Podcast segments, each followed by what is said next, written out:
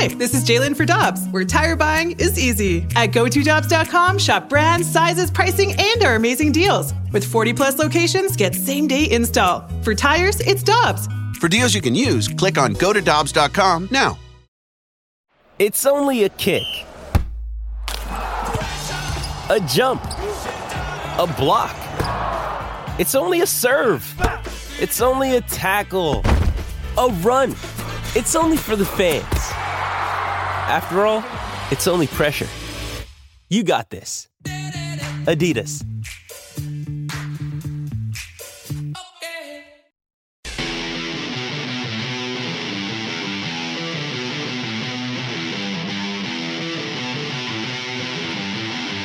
Michelle and Randy on 101 ESPN. And coming up on Sunday morning, you'll be able to hear golf with Jay Delsing here on uh, 101 ESPN. Jay does a great job of covering the golf scene, has great interviews every weekend, and he joins us each Friday here on Karraker and Smallman on the Brown and Crouppen Celebrity Line. Good morning, sir. How you doing? Hey guys, good morning. I'm doing well. How about yourself? Doing well. Last week we talked about the Sentry uh, Championship and about playing in Hawaii. Jay, because you've been out there, you've been on the tour and played in Hawaii. If somebody is thinking about making a golf trip to Hawaii, do you have a recommendation in regards to course or area? Oh my gosh. Um, well, if you go to Maui, you know, because all the, the there's so many different islands, Randy. But if he, if anybody's going to do that, please call me because I want to go with you. Because I am so. I mean, thank God the Blues started, and what a great way to start. But you know, there's no action in, in MLB. The Hot Stove League is like, you know, gone, and um, I would love to uh, to do that. But anyway, Randy and Michelle, the the island of Maui has got some great courses. The Kapalua uh, the um, plantation course. There's the bay course, um, and those are actually they're pricey, but they are public, and you can get on those. There's also a course down at uh, Ka'anapali, um, which is just right down the road from uh, those two. So you could go to Maui and have an absolutely wonderful time and play some great golf. And so all the islands have some. I, I know Kauai has Kauai Lagoons, which is um, there's a Kiele course and I can't remember the name of the other uh, on the. Uh, I think it's now a Sheraton Resort, but it is absolutely spectacular. And then if you wind up in Waikiki, there's a lot of public golf courses. There's a uh, there's just a, there's it's not like Florida guys where you feel like there's a golf course on every corner, mm-hmm. but there's there's plenty of golf to be played over there. Yeah, pack our bags. We're coming with you, Jay. That sounds awesome. Oh my gosh, can we do a remote? I mean, you know, let's we'll cancel my show. Your guys is way more important. But let's go. Oh, I like where your head's at.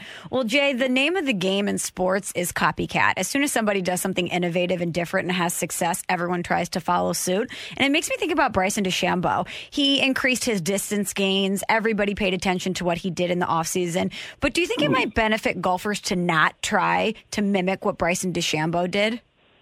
Well, you know, Michelle, that's a great point. I was wondering when we talk about him because, first of all, you got to remember Bryson DeChambeau is really, really good. Not that all the other players on tour aren't really good, but Bryson DeChambeau was a really great player before that. Won the U.S. Amateur, just had a storied amateur career.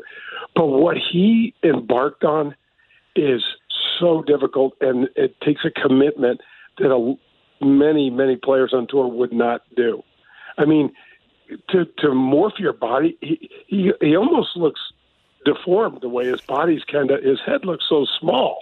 You know, I think we got used to seeing guys when they worked out and they they used some help that their head would get big and everything proportionally got big. But Bryson wears his little Kangol hat uh, from Puma on top of his head, and everything looks so, so disproportionate. But um, what he does is is just incredible. First of all, Michelle, you know he's using the clubs that are one length. His irons are all one length. He's the only guy on the PGA Tour that's done that. Now, that concept for golf is not brand new, but it's never been popular. Wilson came out with a set of those in the 70s, and I think uh, Bobby Jones, I had Paul Azinger on the show, and he said how excited we talked about going to the Masters and how cool the Masters was. And Paul said he remembered walking through these corridors and with his you know his jaw would just drop with all the different things there. And Bryson talked about the set of clubs that he saw that Bobby Jones used, and they were all one length. And Paul's like, hell, I've been there, you know, 47 times. I never even noticed that. And Bryson DeChambeau went one time and noticed. So what it's really interesting, and Michelle, I expect uh, I've read about a player on the European tour that's that's trying to do that. His name escapes me now, but I I would expect it because um, it's going to work. And Bryson DeChambeau is without without question, other than Tiger, the most interesting guy on tour. He's everybody's trying to kind of check it out and see what he's going to do. Jay, you you've got some great social media channels, and I, I, love your reviews on your YouTube channel. And one of the things that I think most of us as amateur golfers don't think about is the glove. And you have several glove reviews on your YouTube channel. For for Jay Delsing, what makes what's important about looking for and purchasing a glove?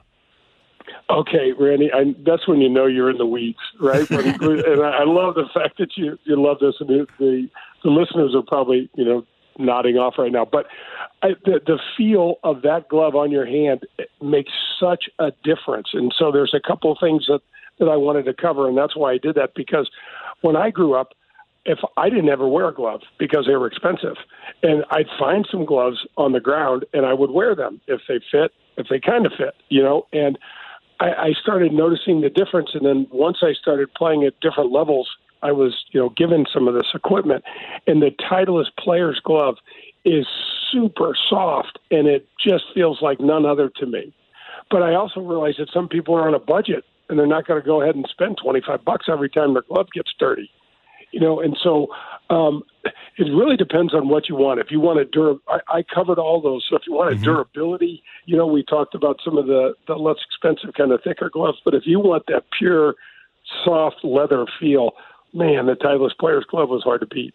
Jay, we know um, a lot of golfers get custom fit clubs, and most people, when they're shopping for a glove, you buy that off the rack. It's a one size hopefully fits most. But when you're on the tour, is that something you get customized as well? Oh my gosh, Michelle, you can't believe the customization. So one of the issues that I'm interested in watching this year is Jon Rahm changed equipment. He he's been number two player in the world with TaylorMade equipment, and he is. Um, a young Spanish guy. He's got a lot of fire and a lot of uh, a, a lot of fun to watch play. And he he made a complete swap over to Callaway. And when I was playing, of course, I was kind of a dinosaur because I hated to change. But he uh, he he changed the ball. He changed everything, and I thought, God, this is really going to be hard for him.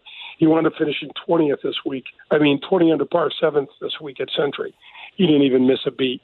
So what they have now, Michelle, is they have the capabilities of taking what you played in doing all of these measurements, weight and things like that. Same type of steel for your irons and and um, and just duplicating them, and then putting their logo and their and their um, uh, their brand on it. And the same with the golf balls. You can get on TrackMan and get all of these different uh, numbers from the computer, and it'll spit out a ball that's just made for your swing and your swing speed, your launch angle, and all that stuff. It's it's it's absolutely remarkable. So that so the question is yes, and it goes into such depth that it's, it, will spin your head.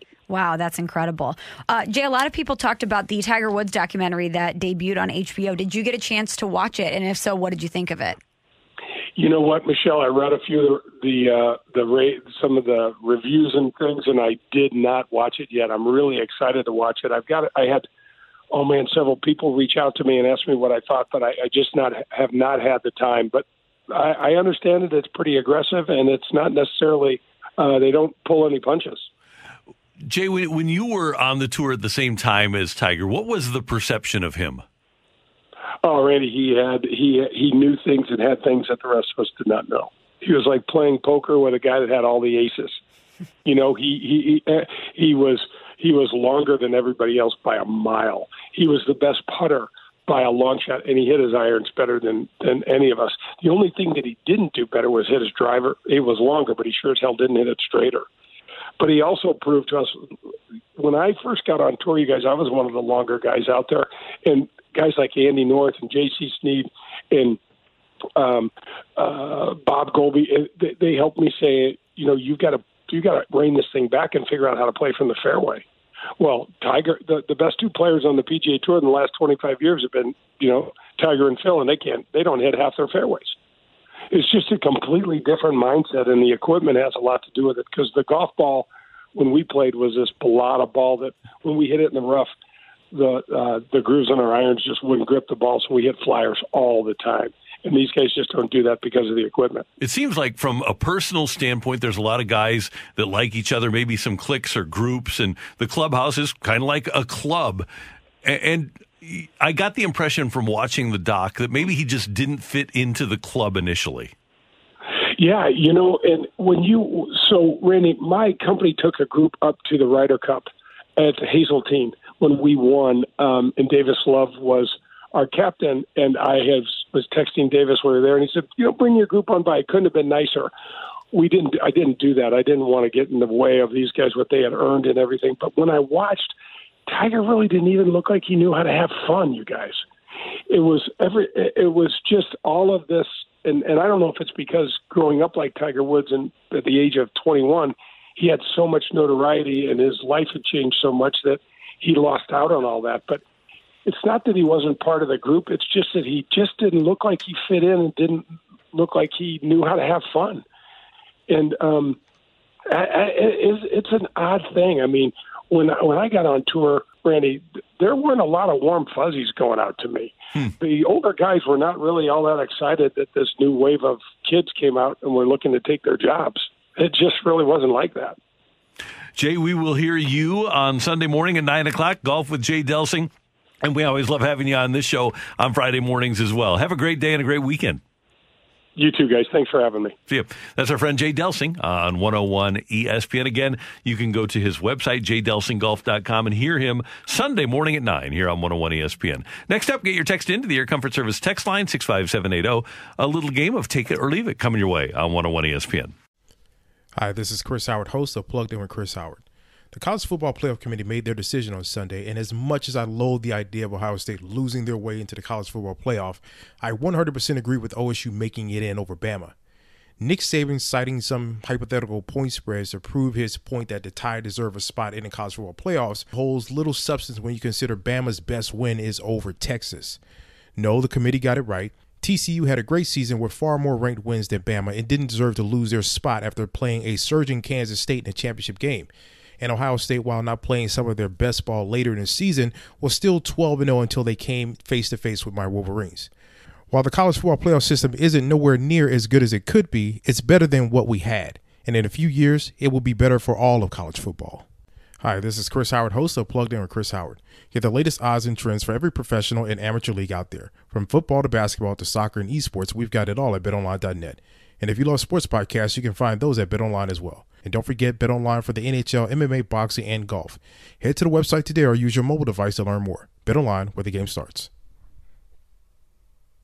Grab a 30-day free trial of Live by Live Plus, and you'll get unlimited skips, commercial-free music, and all of the podcasts and live streaming events you can handle. Visit livexlive.com slash podcast one to learn more and start your free trial.